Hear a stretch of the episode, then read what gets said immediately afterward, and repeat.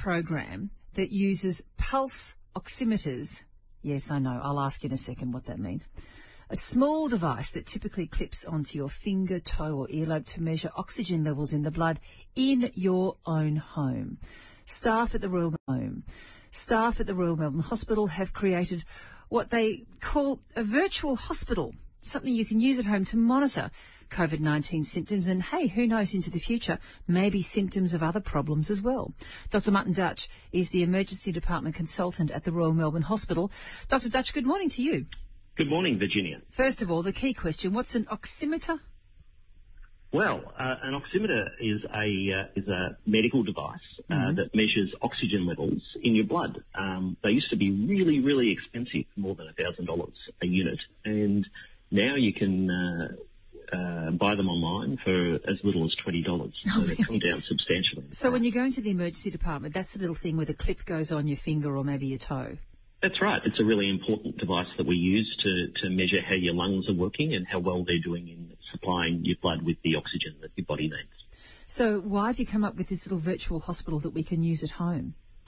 Well, um, if, I, if I can take uh, your mind back to, to really early in January uh, when things uh, were just just sort of happening with, COVID. Uh, things were looking pretty grim and we've been in close contact with our colleagues overseas in Italy and in the US.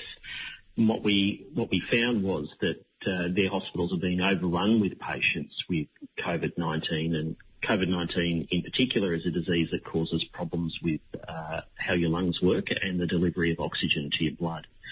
So these patients were, uh, flooding the, hospitals most of which, it's important to point out, didn't require, many of the patients didn't require admission to hospital. Perhaps eight out of ten patients had a mild illness that could be managed at home without any hospital treatment.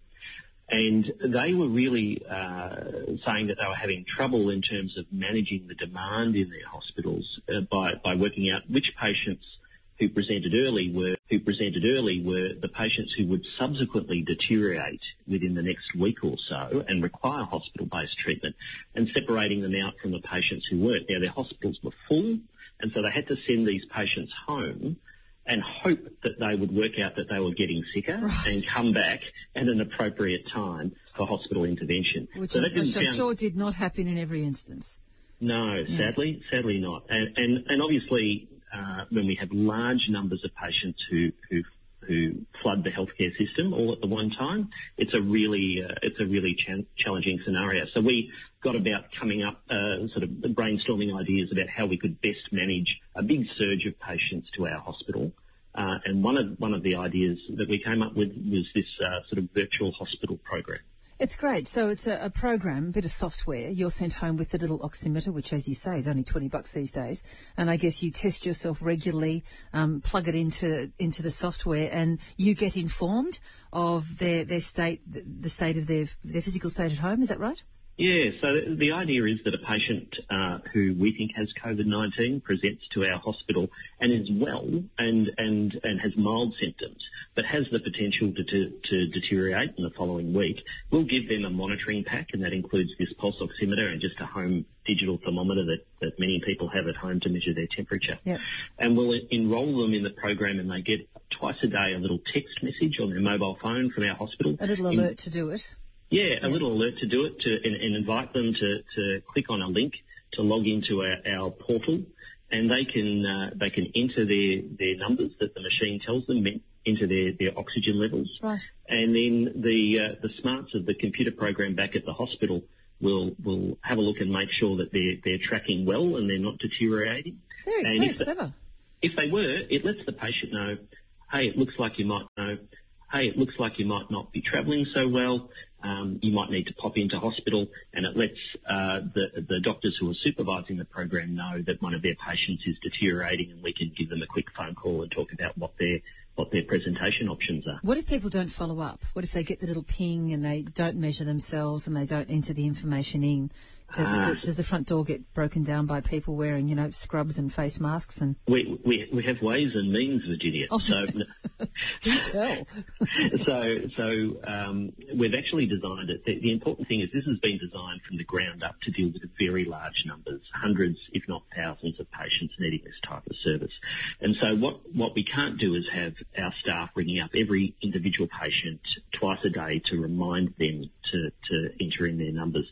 So the system automatically realises that they haven't responded uh, and re-prompts them via SMS. And also at the registration point, um, we get their next of kin contact details and it will automatically reach out to the next of Oh, kin. Yeah. and say, hey, you know, um, Betsy hasn't responded to our calls. Perhaps you could uh, place a phone call to her and, and, and get her to, to log on and, and let us know how she's travelling. It's only really when all of those attempts at contact have failed um, that, that the doctors supervising the program get a uh, get an alert to say um, Betsy hasn't called in today, and perhaps we should check on how she's going. I can imagine then that a program like this might be useful post COVID 19 in other medical situations as well. Absolutely. So um, while we, we, we've set this up and built this from the ground up over the last couple of months, specifically with COVID in mind, uh, in, in talking to my colleagues throughout the hospital, um, it, becomes obvious that, that in fact this is probably a new way of, of caring for the community that, that we've established. So there are there are patients who have cancer who who need to monitor who need to monitor their temperature to make sure that they haven't developed an unexpected infection, which some cancer patients are particularly prone to. Mm-hmm. There are patients with underlying lung disease where you know just every everyday sort of uh, respiratory tract infections for those patients can be a problem we can begin to monitor these patients very, very closely and, and sort of partner with them to monitor their own health uh, in the community, and they can uh, they can log in and let us know how they're going. So that, that's that's really, I suppose, a, a lot of people in their workplaces are, are changing the way that they they're doing business. People are suddenly realising that they can hold most of their meetings via, you know, online via Zoom or, or whatnot. Um, our hospitals beginning to realise that in fact we can deliver care better and, and more patient-focused care through uh, adopting some new technologies. It's a brilliant bit of technology. Well done. Uh, good Oh, achievement. now that i have got you though, and you're there in the emergency department, Dr. Dutch, how are you going? And how have you coped with the, the COVID-19 crisis? The last time we spoke to the Royal Melbourne, it was clear that uh, all the preparations were done, but you were not overwhelmed in the way that you feared.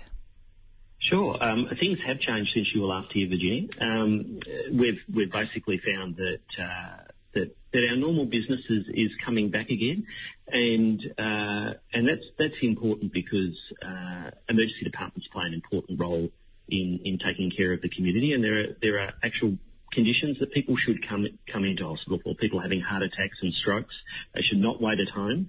Um, because you're, you're, far more likely to become more unwell by delaying your care than than you are to to be uh, to be acquiring any diseases if you if you attended hospital or alternatively. You know, you shouldn't think that you're clogging up the, the system that needs to otherwise be used. We're very fortunate that Victorians have adopted social distancing to the extent that they have, and that's brought us time, brought us time and, and that, that time we've used to, you know, build more ICU beds, to build more laboratory testing capacity and to start up novel new programs like the one we're talking about today.